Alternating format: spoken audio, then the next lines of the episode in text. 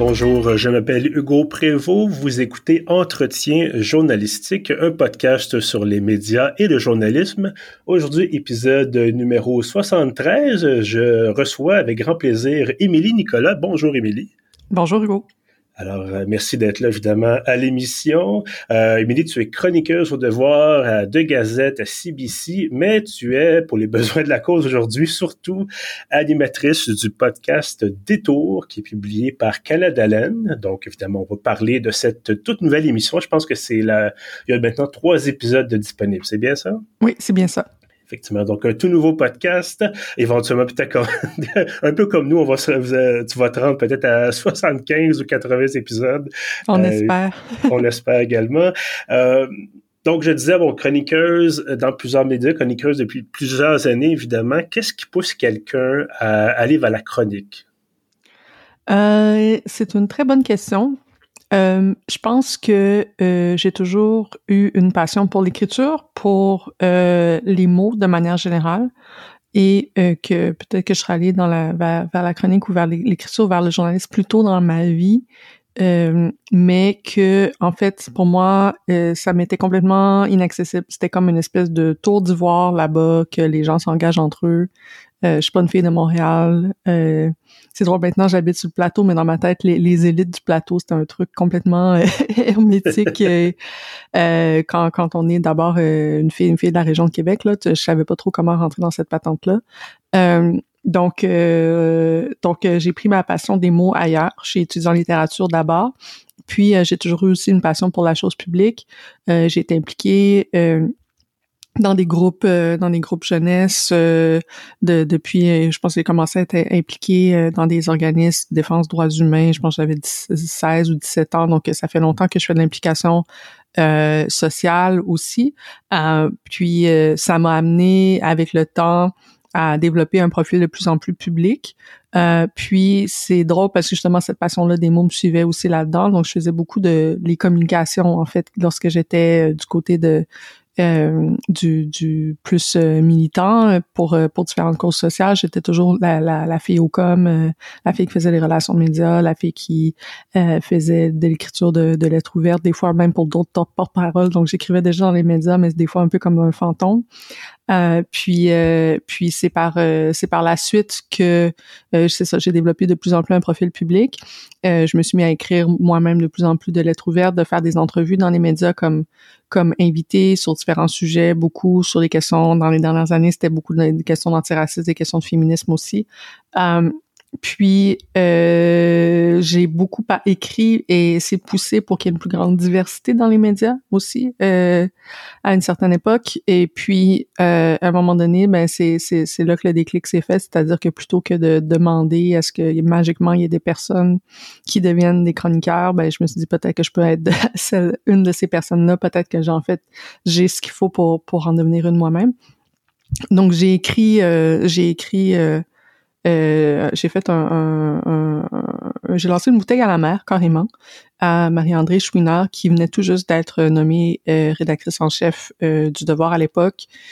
C'était durant la, la, controverse de Slav et tout ça. J'étais vraiment tannée qu'on parle de sujets comme ça et qu'il n'y ait pas de personnes non ce soit le métier qui soit dans cet écosystème-là euh, pour parler de, de, ce genre de questions-là et de bien d'autres. Et je savais aussi que j'avais la capacité de parler bien d'autres personnes. Donc, j'ai lancé une bouteille à la mer à, Marie-André Chouinard. Quelques mois plus tard, euh, ça s'est concrétisé.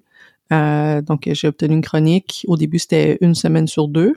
Puis euh, depuis 2020, je suis à chaque semaine. Et puis euh, il y a un contexte qui fait bout de neige au sens où quand tu as une chronique dans un dans un média écrit, euh, ça te permet comme chroniqueuse de travailler faire de faire plus de chroniques à la radio télé parce qu'en fait tu es invité à la radio télé comme chroniqueuse au devoir donc c'est comme si ça te donne donc, euh, et finalement, c'est ça. Je pense que, en tout cas, je dois faire certaines choses correctement parce que ça fait en sorte que euh, de partir d'une chronique une fois par deux semaines, j'ai rendu maintenant un travail à temps plein. Puis avec la, la collaboration aussi avec euh, avec Canadaland, les, les, les, collaborations avec CBC à la télévision et à la radio, ça fait que au total, c'est ça, j'en ai plus que assez sur mon assiette comme pigiste.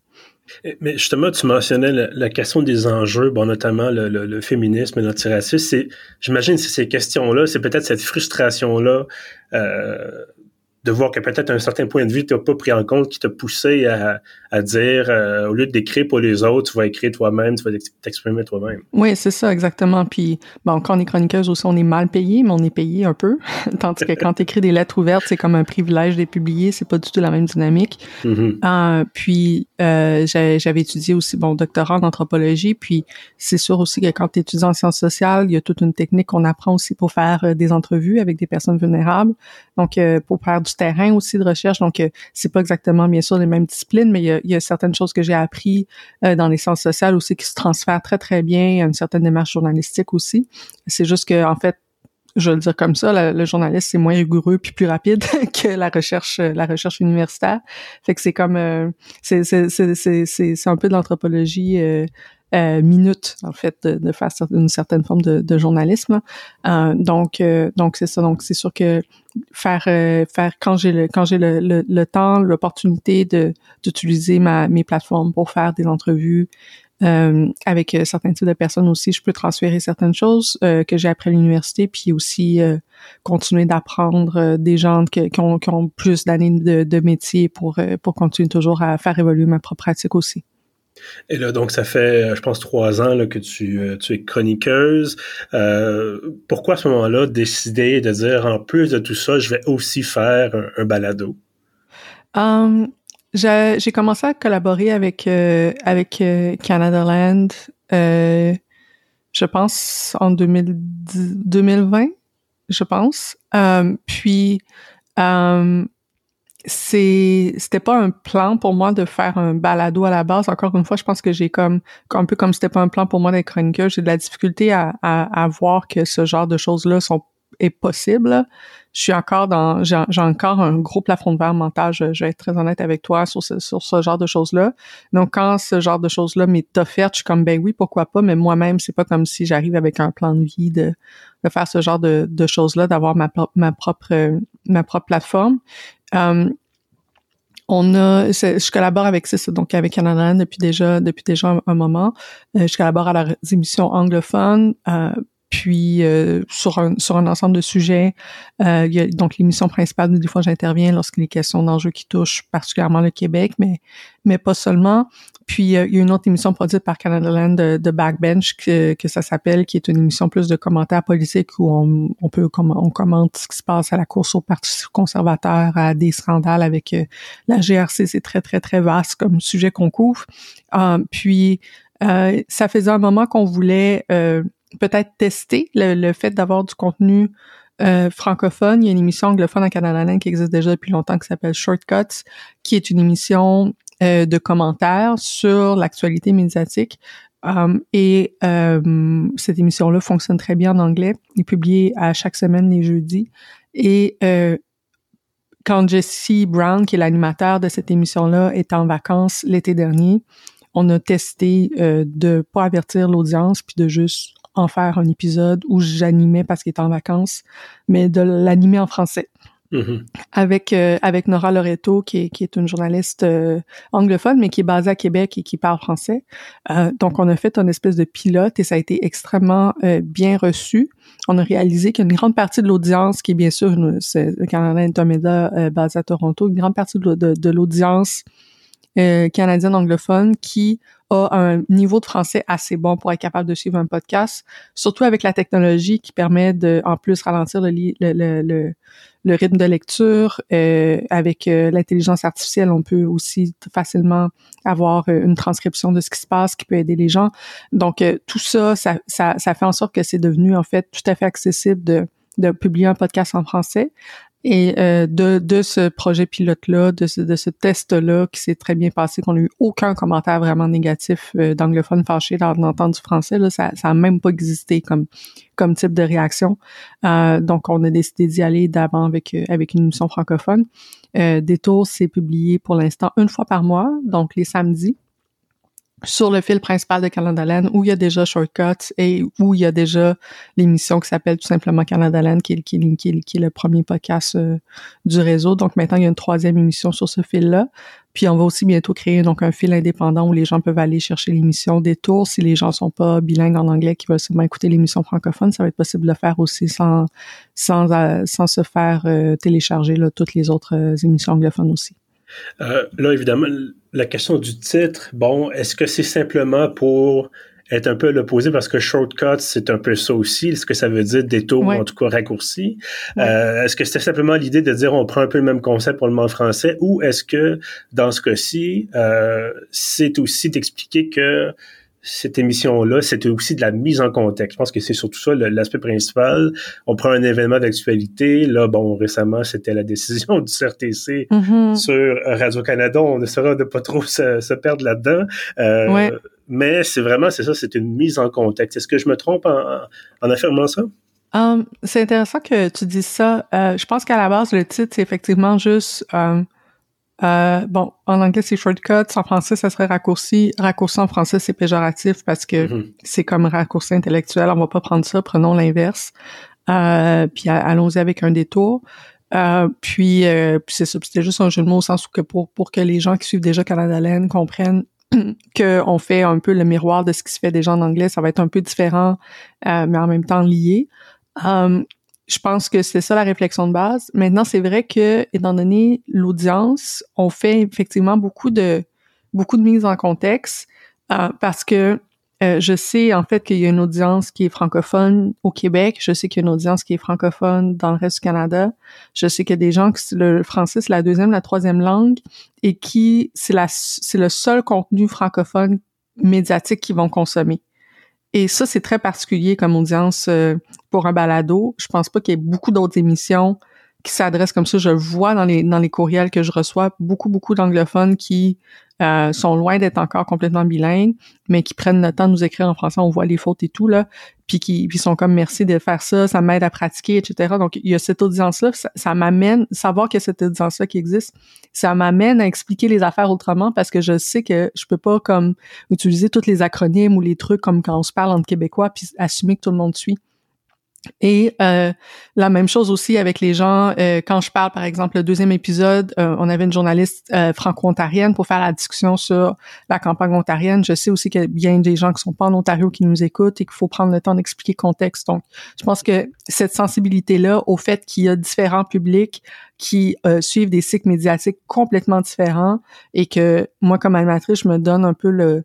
Je sens cette responsabilité-là de faire en sorte que tout le monde se sent inclus dans la discussion et que tout le monde est capable de suivre, euh, ben ça me donne un type d'animation qui fait excessivement attention effectivement au euh, au contexte. Puis c'est intéressant. Des fois, je, dis quelque chose en pensant au public anglophone qu'il prendra pas pour acquis, mais en même temps, euh, ça devient aussi super intéressant pour le public québécois que je me dis ben moi-même comme québécoise peut-être je j'aurais pas pris le temps d'expliciter ça de la même façon, mais que en fait l'exercice vaut la peine puis ça permet de clarifier la pensée.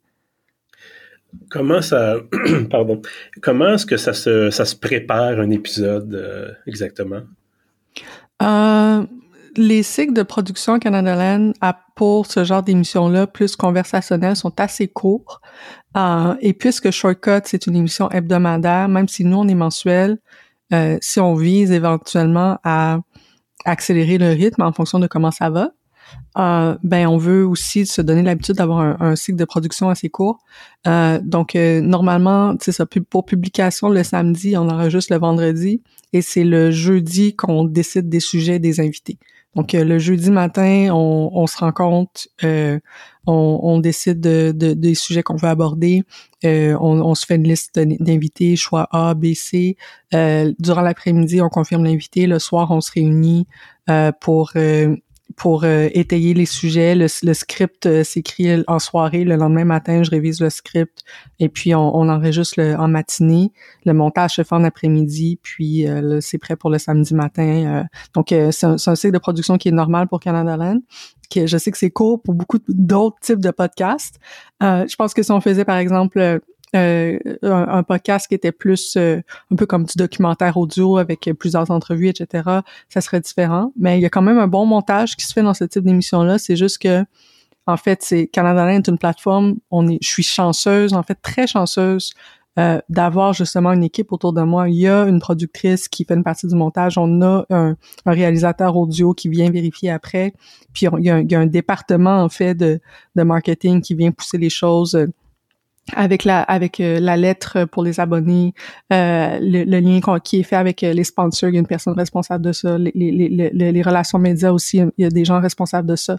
Donc il y a, il y a bien sûr puis il y a bien sûr un, un gestionnaire donc de, de l'édition comme un rédacteur en chef qui vient nous, nous, appuyer aussi nous conseiller. Donc il y a toute une équipe autour qui fait en sorte qu'on peut fonctionner de, de cette façon-là.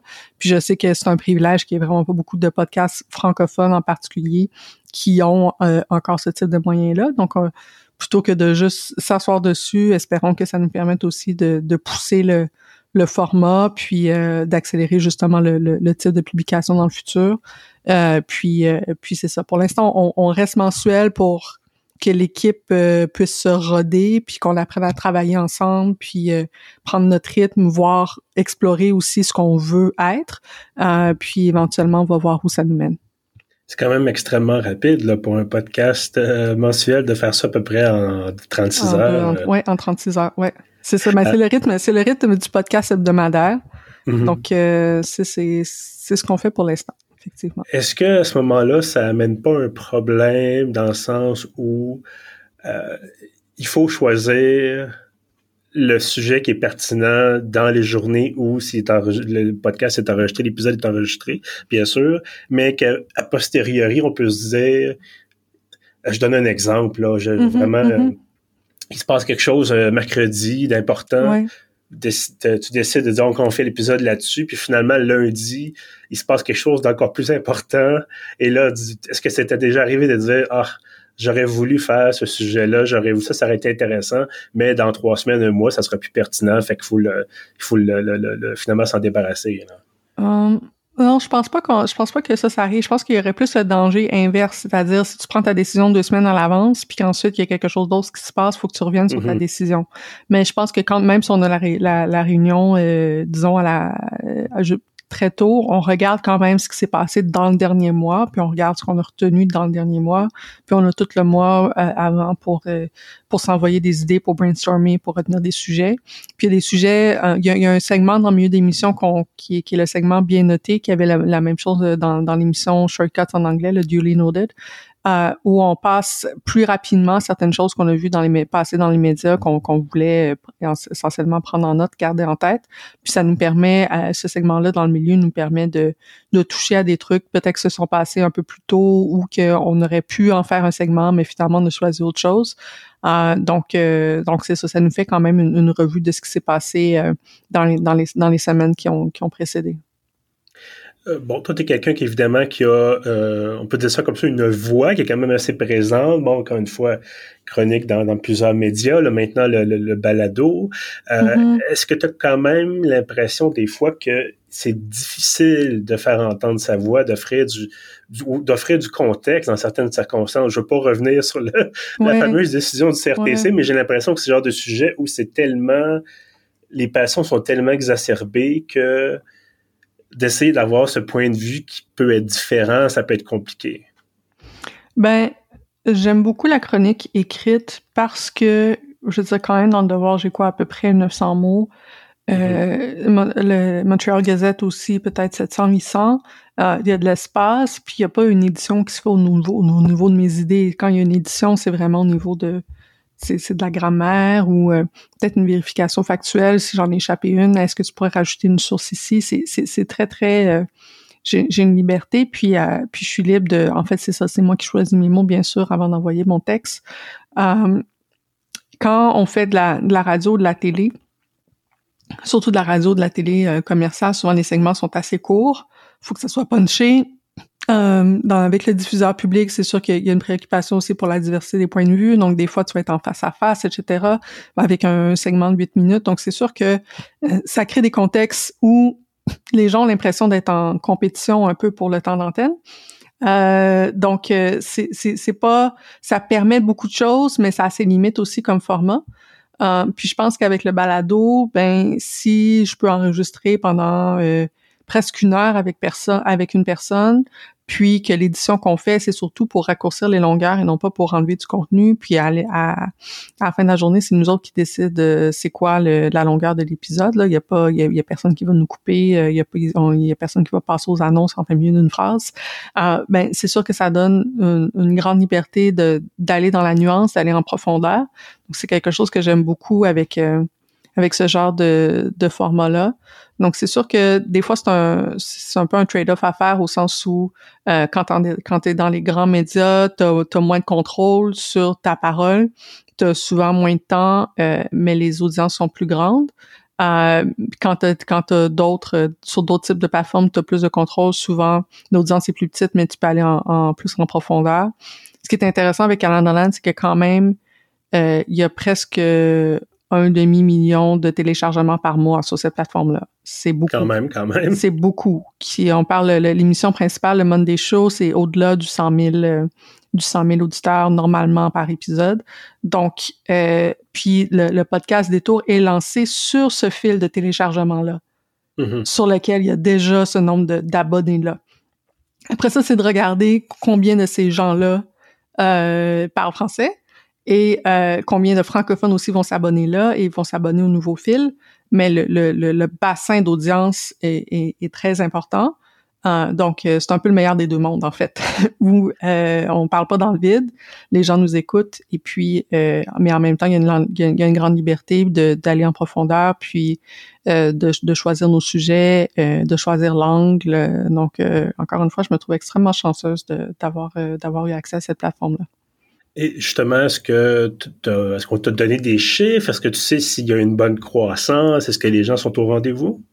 Les gens sont au rendez-vous. Je le vois beaucoup sur les médias sociaux. Euh, je le vois aussi beaucoup dans, dans, les courriels, dans les réactions qu'on qu'on, voit, qu'on reçoit. Euh, j'ai pas les chiffres pour euh, les derniers épisodes, pour être honnête avec toi. j'aurais peut-être dû les demander avant de faire l'entrevue. Euh, mais mais je sais que je sais que on n'est pas inquiet à, ce niveau-là.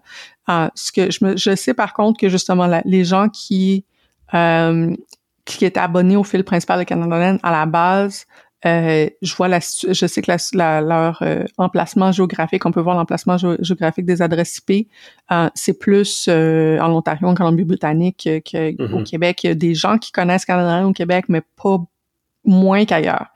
Et donc le défi de croissance, c'est à ce niveau-là. Euh, puis, euh, je pense que d'avoir un fil indépendant en plus du fil principal qui est déjà connu par les anglophones, ça va aider. Euh, donc, le, défi de croissance est, est à ce niveau-là. mais en même temps, ça crée un, ça, ouais, je pense que ça crée un type d'animation, comme je le dis un peu plus tôt, qui est vraiment, qui est vraiment différent. Euh, puis une, une façon d'aborder les sujets aussi qui sont différentes parce que je sais que cette, cette audience-là est présente. Ça permet aussi de faire rencontrer un public euh, pan-canadien, des personnalités bien connues ici du Québec, mais qui sont complètement nouvelles pour une partie de mon auditoire. Euh, puis quand j'amène euh, des francophones d'un peu partout au pays euh, là-dedans, mais les, Québécois qui vont continuer à suivre aussi cette émission-là vont, vont, vont s'exposer aussi à ces personnalités-là. Peut-être qu'ils connaissent aussi, mais qu'ils savaient pas qu'ils étaient bilingues puis qu'ils étaient capables de venir faire un show en français.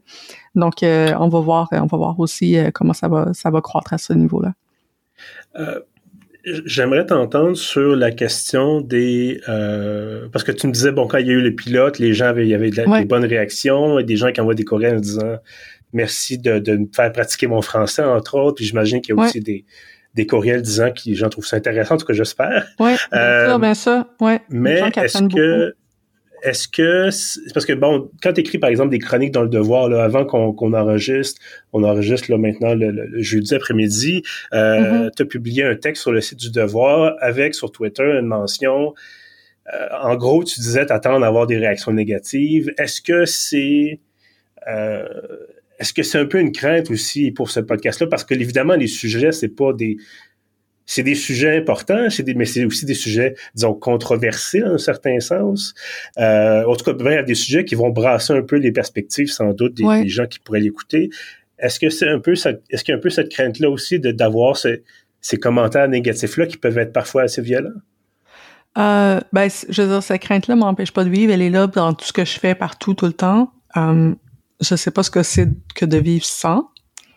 Euh, ceci dit, tant, et sous longtemps qu'on est dans euh, un podcast qui est en croissance, euh, qui est pour l'instant, disons, dans l'audience plutôt naturelle de Canada plus euh, les gens qui en entendent parler principalement par mon réseau et maintenant le tien, Hugo, grâce aux auditeurs de ton podcast et, et etc., que ça commence à faire à faire son chemin, mais à partir de ces réseaux-là, c'est, c'est une audience qui est qui est qui est euh, qui est friendly, on va dire ça comme ça. Euh, je pense que quand ça si ça grossit puis que là ça se met à circuler dans des réseaux de de gens qui viennent écouter qui réalisent que j'ai un podcast puis que c'est des gens qui m'aimaient vraiment pas beaucoup à la base, euh, ben c'est sûr que là il va avoir il peut avoir toutes sortes de commentaires qui euh, qui viennent aussi avec ça. Euh, mais encore une fois, j'ai j'ai j'ai l'habitude j'ai l'habitude de de ça et ça fait ça fait partie de ça fait déjà partie de ma vie à, à, un ensemble à un ensemble de niveaux. Euh, je pense par contre que tu sais des fois justement quand on quand on manque d'espace, les gens nous attaquent pour des choses qu'on pense pas ou qui font des raccourcis de, de pensée ou des fois même dans un texte ils lisent le titre ils l'ont pas lu au complet dans un podcast ça va être difficile de commenter quand t'as pas écouté l'émission complète parce que le titre te dit pas grand chose c'est comme tu peux pas mm-hmm. vraiment euh, ça se partage autrement en podcast. Fait que je pense que euh, peut-être un peu comme le livre, c'est c'est un, un médium aussi que euh, soit les gens prennent vraiment le temps d'écouter dans leur intimité, soit les gens n'écoutent pas du tout. Euh, je pense que quand les gens prennent le temps de de d'écouter une idée, d'écouter une conversation. Il y a des gens qui sont pas d'accord et c'est tout à fait sain. Euh, puis j'invite d'ailleurs toujours, il y, a, des gens qui me disent ça, j'aurais fait ça autrement par courriel. Bien sûr, je, je ramène vraiment pas ça des messages haineux, bien au contraire. Mais c'est, c'est, je pense qu'on on, on, réagit différemment euh, à une personne et à des, à des idées qui ont été exprimées lorsqu'on a vraiment pris le temps d'entendre cette personne-là euh, et de savoir que cette personne-là est un, est un être humain complet, non pas juste une face sur, euh, sur les réseaux sociaux. Là. Je pense que en tout cas, j'ai confiance. J'ai confiance que la qualité de, de la réaction de l'engagement est différente dans le mm-hmm. balado. Euh, si c'est l'expérience qui va dire si j'ai raison ou pas d'avoir cette confiance-là. Je, me demandais aussi, là, tout à l'heure, tu as parlé d'éventuellement euh, accélérer le rythme. Là, encore une fois, c'est un rythme mensuel, mais c'est le, système de production, si on veut, est calqué sur un rythme qui serait hebdomadaire. Euh, outre cette accélération, si on veut, est-ce qu'il y a d'autres objectifs? Déjà? Est-ce que tu dis, bon, ben, j'aimerais ça rejoindre tant de personnes, par exemple, ou plutôt est-ce que des objectifs vraiment différents, tu dis, j'aimerais vraiment, vraiment faire ça, ça avec mon émission et dans ça, un horizon, par exemple, de un an, deux ans, cinq ans? Euh, j'ai pas, je, on réfléchit pas comme ça, certainement pas, certainement pas en nombre de, en termes de chiffres. Mm-hmm. Euh, je pense que ce que j'ai du plaisir à faire euh, avec cette émission-là et avec la particularité euh, de, de, de, la plateforme, qui est une plateforme anglophone qu'on a créé une émission en français dessus. Euh, j'ai beaucoup de plaisir à regarder comment ça évolue comme expérience sociale, je pense, dans les médias canadiens. C'est pas quelque chose qui aurait été possible de faire, par exemple, autrement que dans le podcast avec, euh, avec dans la radio traditionnelle avec le CRTC. C'est pour ça que c'est complètement novateur de, de lancer du contenu en français sur un truc anglophone. Euh, ça n'a pas été essayé avant parce que justement avec la loi sur la radiodiffusion, ça n'aurait pas été possible ce qui fait en sorte que euh, on est en train de d'observer un, un, ouais je pense que comme la partie de moi qui est une chercheure en sciences sociales trouve ça fascinant de regarder les comportements linguistiques par rapport à ça qui vont exister avec avec le contenu avec les audiences qui vont interagir. Je pense que ça en soi je trouve ça fascinant. Et euh, le fait de créer une émission qui a un regard euh, pan-canadien qui, bien sûr, euh, regarde en particulier les réalités du Québec vu le poids que ça a dans la francophonie, mais vraiment pas seulement, qui fait ce décentrement-là. Euh, ça, il y, a des, choses qui se font au niveau du contenu qui sont différentes, mais juste, on dirait que ça libère quelque chose aussi pour les gens. Je, on dirait que je m'exprime de façon abstraite, là, mais quand les gens me disent, par exemple, justement, la première émission qu'on avait eue, pilote, avec Nora Loreto, le simple fait d'entendre un anglophone avec un fort accent anglophone s'exprimer en français, il y a comme plein d'anglophones qui me disent, qui, qui, nous ont écrit pour dire ça me donne confiance de parler en français. Mm-hmm. C'est con, là, mais ça fait une immense différence. Euh, puis la même chose quand on a des franco-ontariens, si on veut avoir des franco-manitobains, des, c'est, rarement on entend même ces accents-là, même à Radio-Canada, même dans les stations régionales. de ces régions-là parce que souvent c'est des Québécois qu'on envoie ou même des Français qu'on envoie.